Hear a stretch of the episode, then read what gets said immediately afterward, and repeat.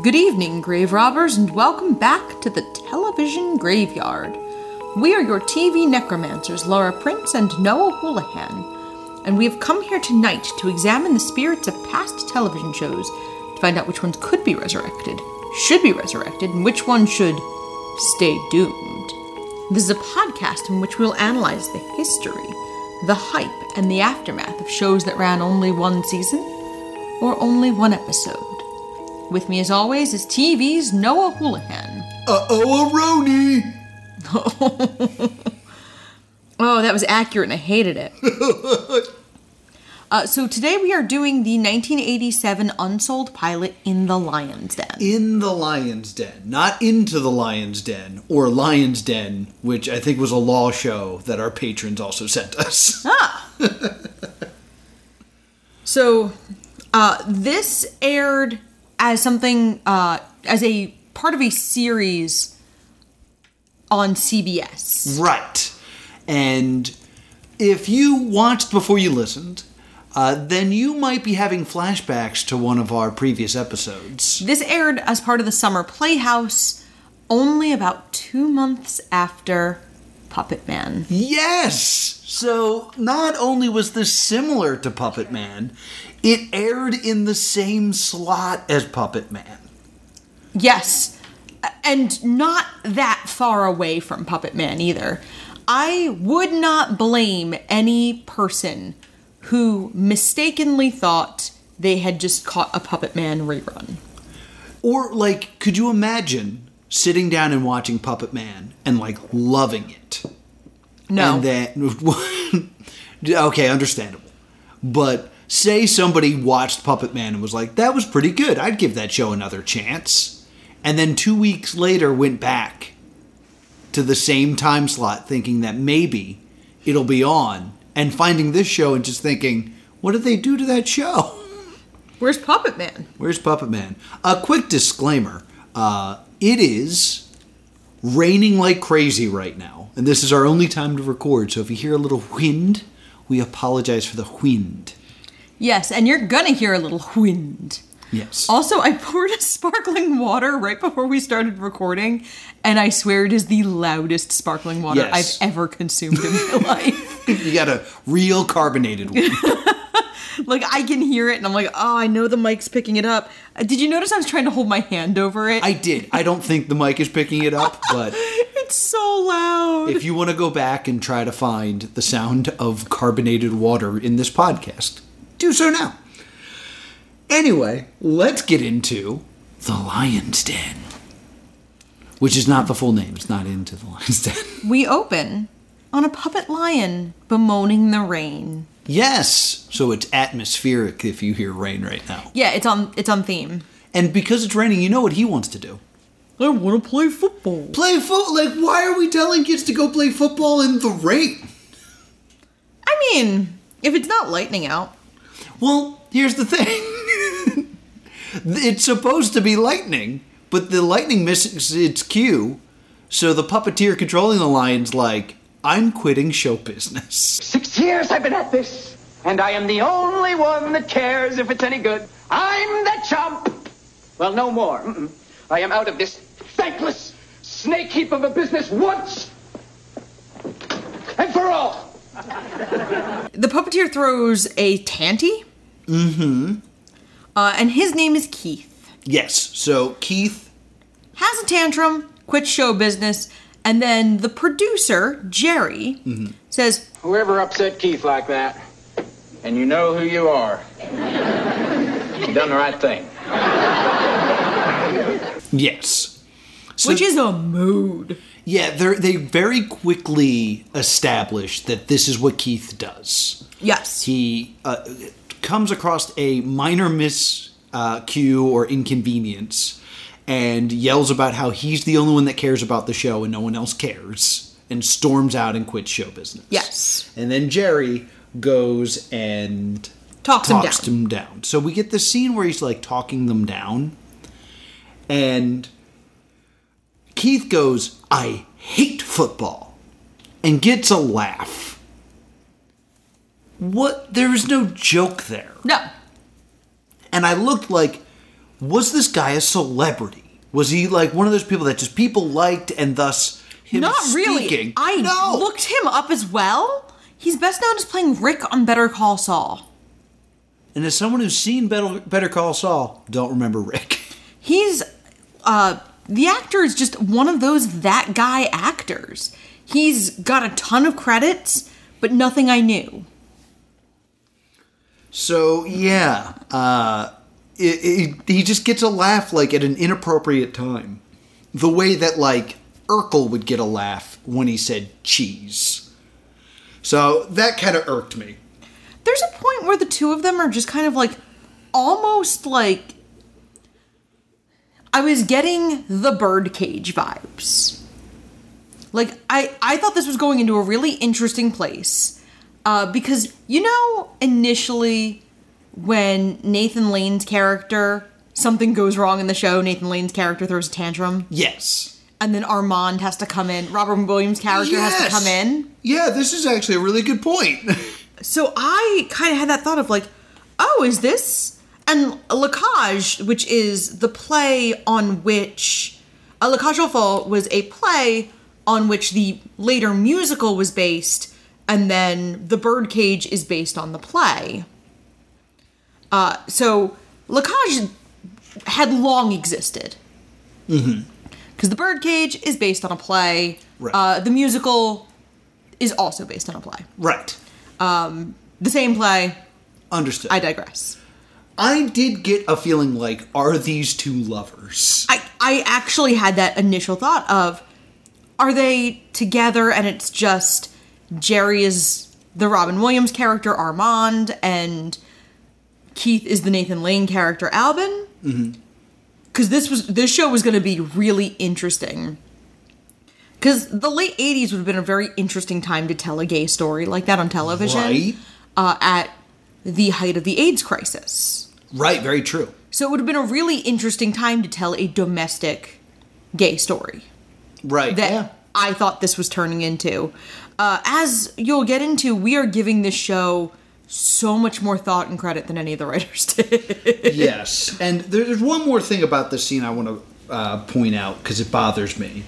Uh, and I don't have the exact line in front of me, but Jerry says something like, "It's always been you and I." Yeah. And Keith responds, "You and me." Yeah. That's the important thing for you and I to remember. You and me. The three of us. I don't know which is correct in that sense. I was like, wait, no, I think it is you and I. I, th- I don't know who's right and who's wrong. And they are going to establish that, that, that Keith uses perfect grammar throughout. Yeah. But I also think the perfect grammar he's using is incorrect. We're going to circle back to this. I think it's always been you and me is correct. Because you wouldn't say it's always been I. Well, it's, it's I is the subjective case, and me is the predicate case, or the objective case. So if it's after the verb, it's always been you and me. Yeah, because me, it's after being.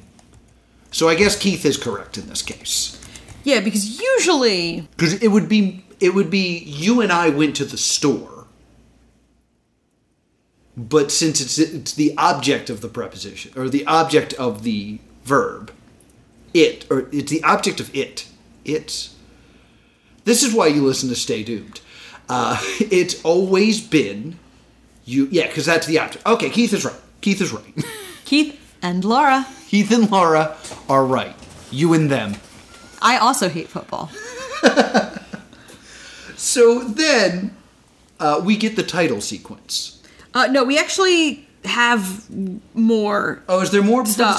Because I have something to say about the title sequence. If you have more to say before that, Kat. No, we actually, we still have, because we, we realize that Jerry is trying to tell Keith oh, he's right. resigning. Mm-hmm.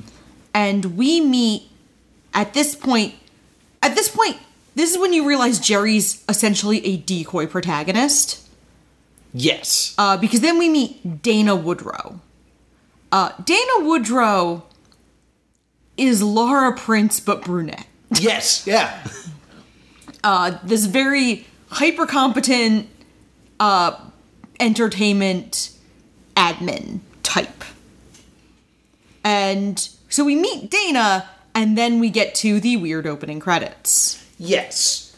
The weird opening credits, usually, because we've seen a lot of pilots at this point. Yes. Usually, the opening credits are scenes from the pilot reused to, like, introduce all the characters.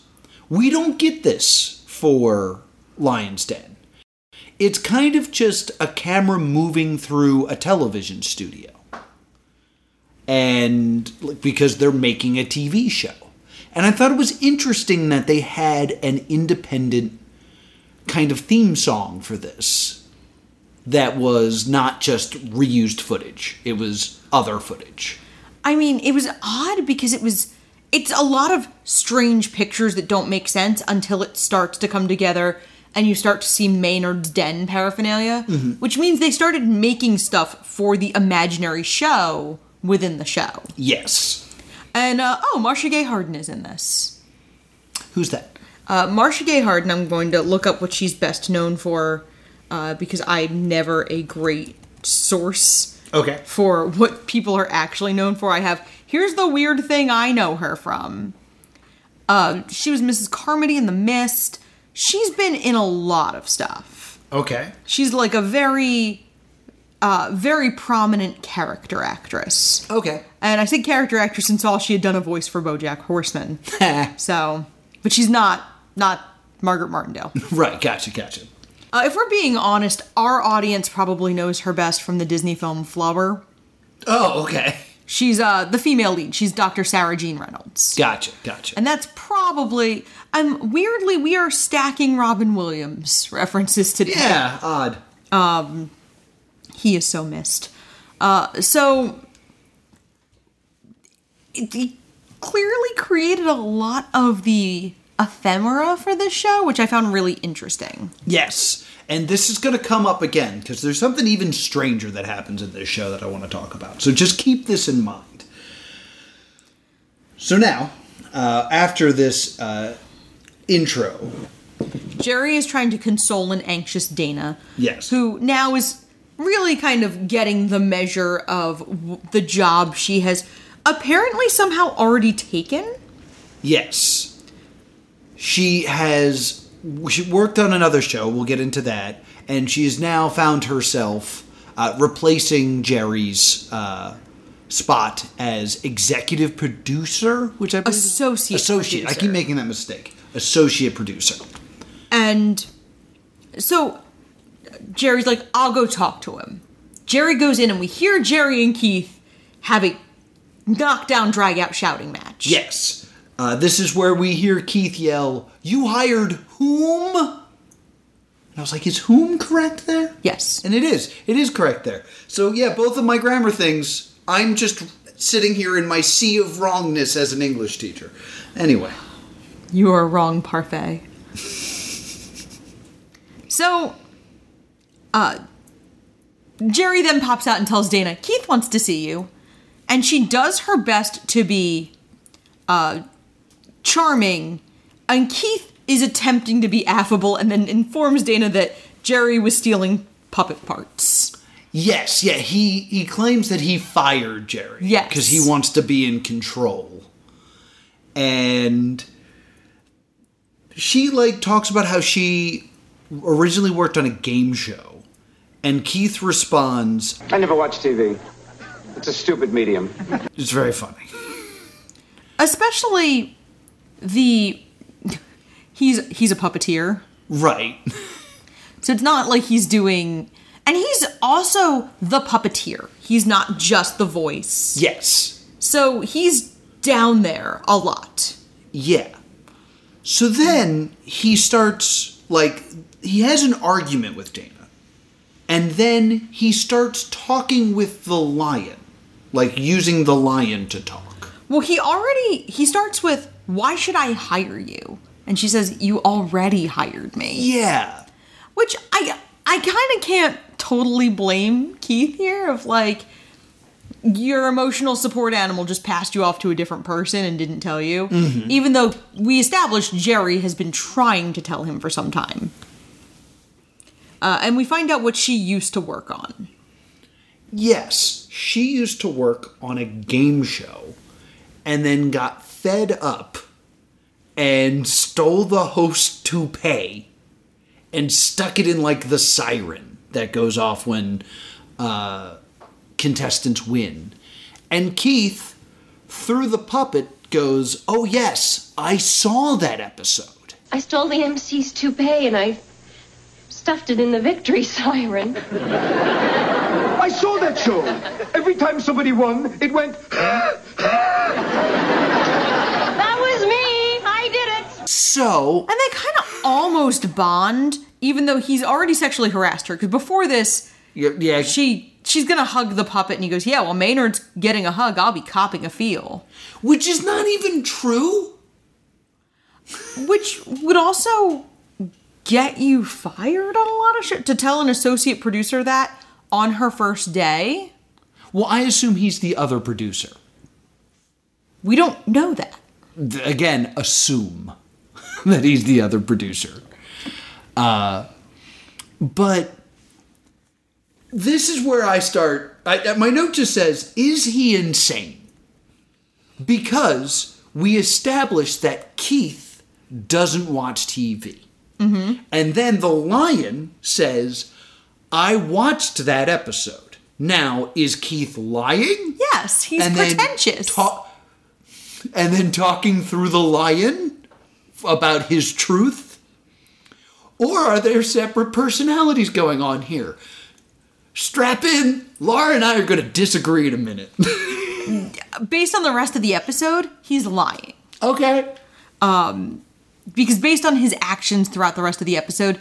he does have moments of being just duplicitous out of spite. Yeah.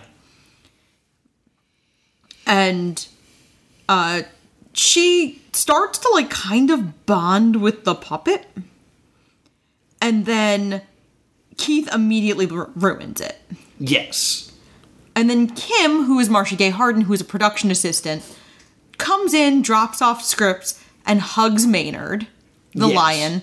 And Keith gives... Uh, Dana, like, a crap-eating grin. Yeah, because he's copping a feel. Which, again, I would say, how is he copping a feel?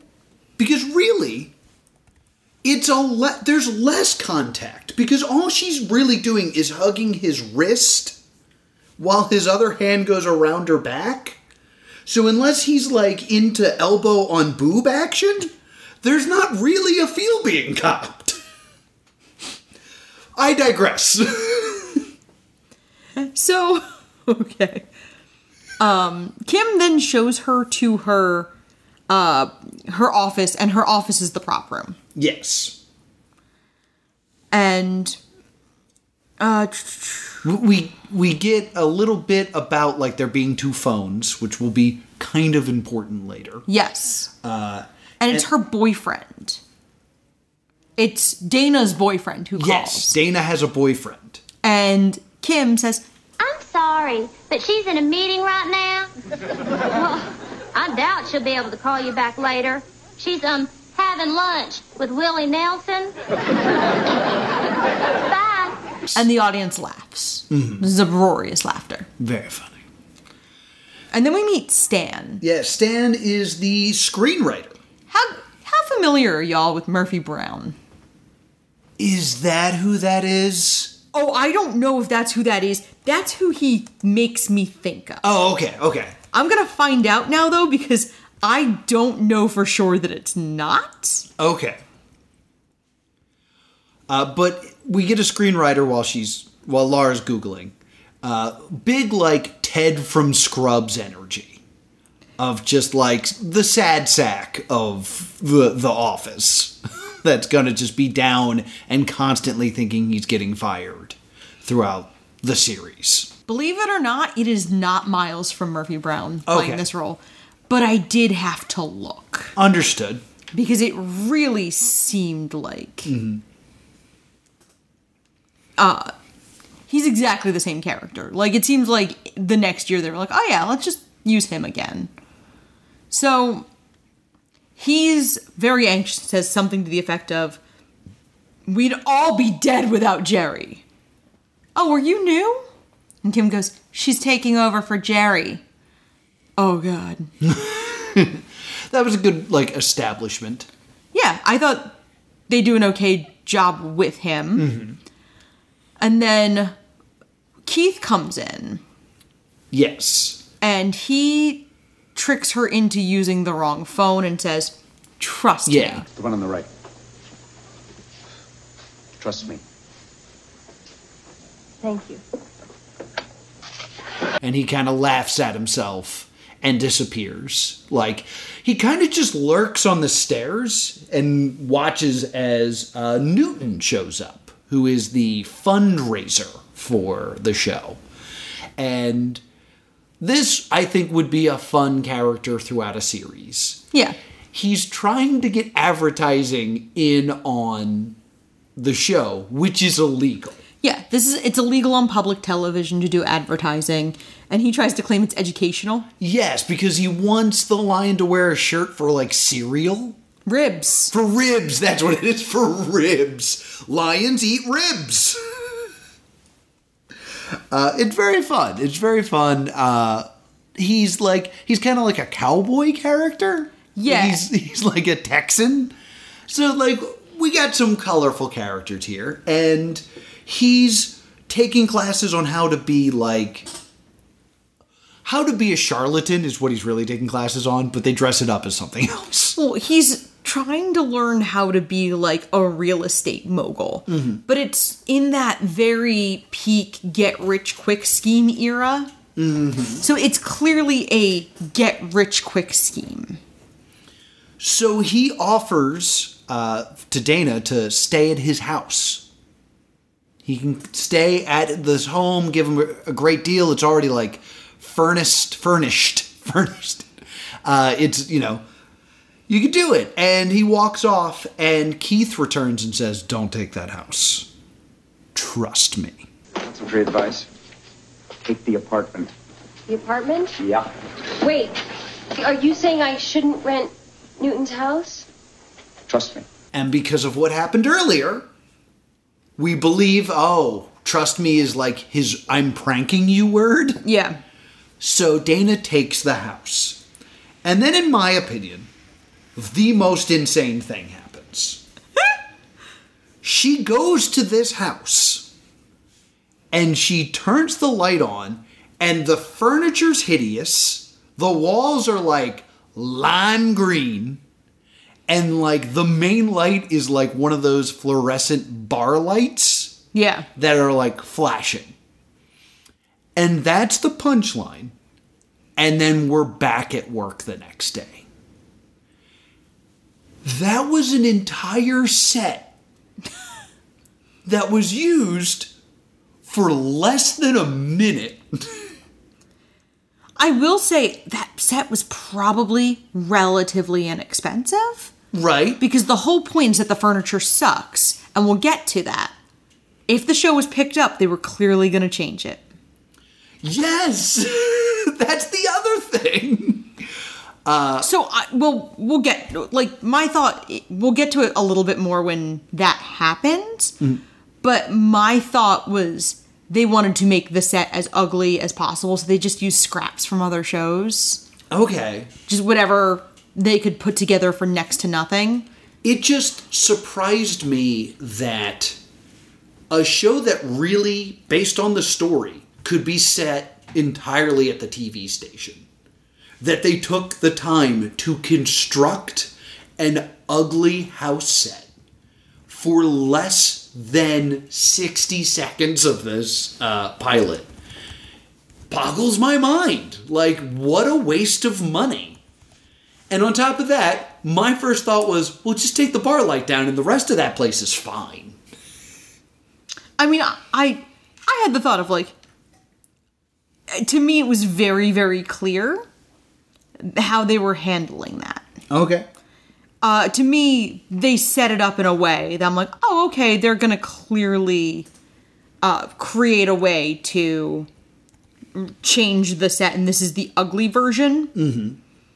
So we then get to the next day, and she hates the house, and she confronts Newton about wanting her money back. Yes.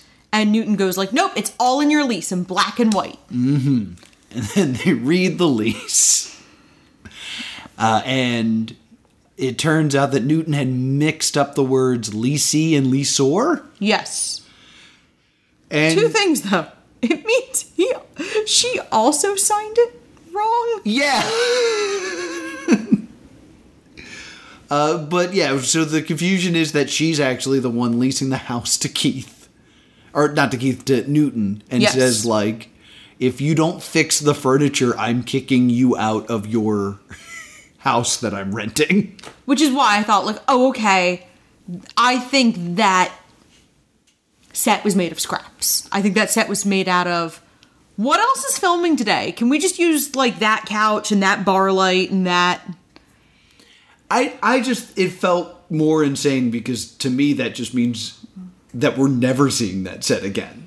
Because when we go back, it's going to look entirely different. I think it was a borrowed set. Yeah, maybe it's a borrowed set and that's why they did it that way. Is because, like, we can't use this set again. So let's just say that next time if we ever have to go back to her home, it's entirely different. Yeah, I think it's a borrowed set that's dressed badly on purpose with the setup that it's all going to have to look different if the show gets picked up. That makes I actually, sense. I thought it was really brilliant, actually. I thought it was very clever. Well, I guess I'm just wrong again. And to whomever out there is enjoying my sea of wrongness, I'll just sit here and eat my wrong parfait. So we're then filming in the Lion's Den. And uh, a, one of the uh, stagehands misses a cue to blast confetti in through the window after Maynard says, like, not very often does a parade pass by my domicile. Yes. And Keith throws a tantrum and quits again. Yes, it's a very similar speech on purpose with very similar blocking. Six years. And the only one who ever cared if it was any good besides me was Jerry. And now he's gone. And you're incompetent, and I'm the chump. Well, no more. Uh-uh. I am out of this thankless snake heap of a business once and for all. Like, he, he opens the door the same way, and he yells something very similar. And then, this I find interesting, they all just kind of look at Dana. And Dana goes, well, I guess that's a wrap for the day. Yeah. And they all are like, okay, let's go to Jerry's uh, going away party. And Keith comes back in and is kind of like, where is everybody? And Dana's like, you threw a, a tantrum. He's like, yeah, but, you know. You quit. I, I, Why keep them here? I'm not wasting their time. He's like, yeah, but I do that all the time. And so you realize, so you quit show business before? Like once or twice a week, I think he says. And it's this great moment where Keith realizes that D- Dana's not going to comfort and coddle him the way Jerry did. He's going to get called to the carpet for his bad behavior. Which, yeah, I think is is cool because it shows growth in, like, the change of the circumstances and things like that. It also is interesting to me because they made it so clear earlier in the episode that this is something Keith does all the time and that the crew is used to it. Yeah. When he throws this tantrum and Dana says, like, I guess that's it for the day, not one member of the crew says he does this all the time to Dana. They all just take the opportunity to not have to work anymore. It's almost like Keith is the only one who cares about this show and the quality of this show, and this crew doesn't give a damn. I mean, to be entirely fair to the crew, if you are constantly in a hostile work environment from one very diva-ish performer, how much do you like your job? If you have to go in and you know two out of five days, Keith is going to lose it for something entirely innocent and arbitrary. True, true. Because it's, yeah. al- it, it's also, yes, I'm wrong again. It's also noted in this uh, exchange that the reason the confetti wasn't thrown is because the script says home and not domicile. So Jake was waiting for the correct cue word and it never came. Mm-hmm. Dana said, what would it have taken for you to say the word home? And Keith says, Keith kind of sheepishly admits, if the script had said domicile. Yeah, like he's being difficult on purpose because that's who he is. So Keith admits that he really liked Jerry and he's bummed out, and Jerry even sat with him and listened to every Beatles album the night Keith's brother died. Yes. Like this, that he's lashing out because he's in mourning, which, mm. what was his excuse prior to that? I don't know. Like, oh, he's lashing out because he's in mourning. Okay, well, he's been terrible this whole time. Uh, so... We cut to the party, and everyone's saying goodbye to Jerry, and Keith refuses to go because he doesn't want Jerry to go because they're lovers. And Jerry finds a gift that is unsigned with no card. No, no card, and he opens it up, and it's every Beatles album because Jerry sat with Keith and listened to all the Beatles albums the night Keith's brother died. And then Dana walks out and walks back into the soundstage to see Maynard. The lion. By, like, up in where he usually is. And she has a conversation with Maynard a little bit, where she's like, you know, he really liked you too. You should really go say goodbye to him. And, like, they kind of have a back and forth, and they kind of reach an understanding. And then Keith says something faintly lecherous to her. Yeah. And she just spills water, not on Maynard, over the ledge onto Keith. Onto Keith. And he goes, ah! She goes, oh, I'm sorry. I never do that on purpose. Trust, Trust me. me. I was like, that, that was a nice little well-written through line throughout all of this. And in the end, we don't get to see Keith say goodbye to Jerry. Yeah. That is something we are denied. And basically we are left with every week, this is going to be the dynamic, is Dana dealing with man-child Keith and his puppet, trying to keep this show going with the Texan fundraiser and the sad sack screenwriter and the awesome props master, Kim. I got the impression she was a P A, like yeah. a production assistant. She was great. She's just awesome at stuff. She, like, I liked Kim for the same reason I liked Dana. Yeah. Where I was like, oh, they, they're both pieces of my personality yeah. in a way that I'm like, aw.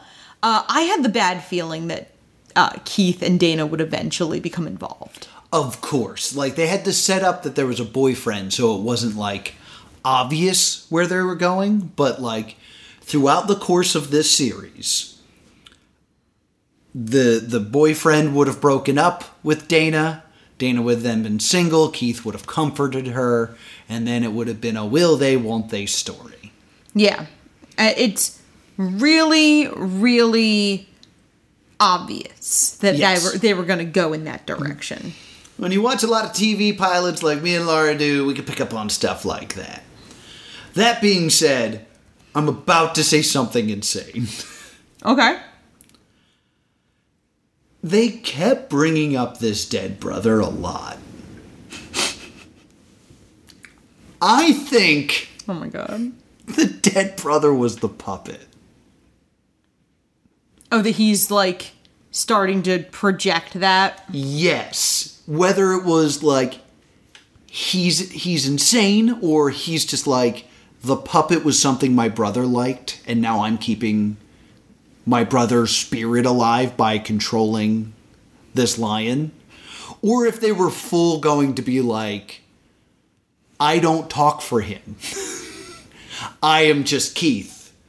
This is my brother. He's a puppet now. But I really feel like that was going to get tied in somewhere in this. I mean, all right. That's unfortunately probably true. Because, like, a dead brother appearing in the pilot makes me think it's a through line. Like, Because a dead brother is something you could pull out later in a series, being like, his brother's dead, and like, that's why, like a reveal. But the fact that it's an important plot point in the pilot made me think, like, are they going to pull some shenanigans if this show continued? I mean, I think that they were also, they're going to use that as his excuse for a lot of his behavior.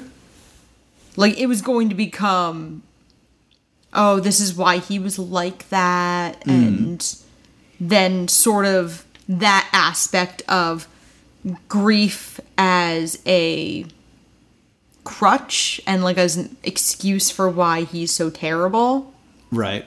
Um uh, I don't like it. Yeah, I don't like it either, but I was like, that I could totally see that happening in a show like this. Uh but that's the end of the episode. Do you have any any thoughts or trivia you wanted to bring up about this? No, I thought it was so interesting that it was so similar in a lot of ways to Puppet Man. Yes. Of someone connecting with a kind of stunted individual who can really only honestly communicate through a puppet. Mm-hmm. Uh, so I thought that was a really interesting thing for those to only wear air like eight weeks apart. Yeah, so odd. Uh, I would say that I enjoyed Puppet Man more than this one. I actually feel the opposite. I enjoyed really? the show more. Um, I liked, I liked more people in this one. And I liked that he doesn't get away with being terrible. Like, Dana is not letting him be True. like this. This is very Puppet much- Man kind of got away with being like this. And now it's like, oh, the kid's going to develop a weird complex of, he's going to think this puppet's his dad. Yeah. Like, Puppet Man was a family sitcom with puppets. Almost more of like a dramedy. Oh, yeah, dramedy type thing. This is a workplace comedy with puppets. And it's, they both are just about making a show, but Puppet Man is more about the relationship of the show to children, mm-hmm. rather than this, which is the Uh, conflicts arised in creating a show like this. I, I liked that this was the show within a show. I think that behind the scenes of a puppet show is just something people really like to delve into. Because mm-hmm. rule of threes, death to Smoochie. Yes. Bringing up that like behind the scenes of a children's T V show. It's one of my favorite movies. And that's sort of what I was thinking about of the adult situations behind a child's T V show. Yeah. I liked this better than I liked Puppet Man. Interesting. I th- I think the puppets were better in Puppet Man. I think you're right. I think I think the Puppet Man puppets were Jim Henson's. It, exactly. It was the yeah. Lost Han- Henson project. Yeah. Uh, and this was was not. Uh, but I don't think I... I'm kind of on the fence on this one. I think it had all the right elements of a good T V show, but I don't think any of them are special enough to be like, this should go to series. I would give it a stay tuned, because I think this could find its way. Yeah, like, I think the, I, the potential is there, but like, I bet you if I took the time to look at, like, the new shows that came out in nineteen ninety-eight, or no, nineteen eighty-seven and nineteen eighty-eight... I would see why this was passed on versus other things that actually came out. Uh, but, like, there's nothing really wrong with it. It's just, its gimmick doesn't really ignite a better interest in what is a standard workplace comedy. Yeah, I really, I did enjoy it, I will say. I didn't hate it. I didn't hate it at all. Uh, I'll give it. I'll give it a stay tuned, but just just barely, just because we have a binary rating system. A new series uh, in the nineteen eighty-seven fall season is Dolly, which featured Dolly Parton, so you're not getting rid of that. Yeah. Uh, Buck James, an American medical drama, uh, which would be eligible for coverage. Okay. Uh, America's Most Wanted debuted that year. My Two Dads. Are these all that network too, or no? No, these are various networks. Okay. Uh, I'm just kind of going for what... Because C B S picked it up to air for Summer Playhouse. Mm-hmm. That doesn't mean C B S... C B S probably bought whatever didn't get bought. Gotcha, gotcha. But, like, comparing this to, like, My Two Dads. Yeah. Like, yeah, My Two Dads is a better show than this. Uh, Day by Day, which is about uh, a family who opens an in-home daycare. Okay. And then Frank's Place? Eisenhower and Lutz, uh, which also bombed. Uh, Eisenhower and Lutz starred Scott Bakula. Was it a comedy? Yes, he is uh, just a crappy lawyer. Oh, all right. uh, as Wikipedia says, he's an ambulance-chasing lawyer. Okay. I mean, I would say as a T V executive, laughing at a... bad lawyer is something more relatable than laughing at a prima donna puppeteer in terms of, like, relatability. Uh, Frank's Place, which has actually been ranked on the Canceled Too Soon list. T V Guide's twenty thirteen list of shows that were canceled too soon. Hmm. Other new shows that year include... Full House? Yeah, Full House I would definitely do instead of this show. The Wonder Years. I would do that show instead of this show. Uh, Jake and the Fat Man. thirty-something. thirty-something, okay. Uh, Hooperman? Hooperman I don't remember. Hanging with Mister Hooperman? No. Because it's Hanging with Mister Cooper. Uh, A Different World? Oh, uh, A Different World. I like I loved A Different World. Well, I don't I know just, why, but I did I was like laughing because it, it was like the third or fourth like big sitcom that started the same year, mm. which is why I laughed. I'm like, "Oh, that's the the sitcom Family Double Dare was airing in prime time." Oh. In this era. So, there was a lot of stiff competition for sitcoms in particular from the look of it. And I'm guessing there's a you know, there's a limited number of sitcoms that can get picked up. Yeah, like I was saying, like, there's nothing inherently wrong about this, but I could I could see there being better pilots than this that got greenlit. Like, there's nothing in this that makes me go, ooh, I need twelve more episodes of this. I was like, I if another episode came on and this show came on after a show I was already invested in, I'd probably watch it. But that's about as far as I'd go with this. So uh, I'm giving it a stay tuned, but again, just because we have a binary rating system. I'm giving it a stay tuned because this seems like a show that could have found its way mm-hmm. without changing too, too much. I don't think it even needs to be the virtue of the game over rule.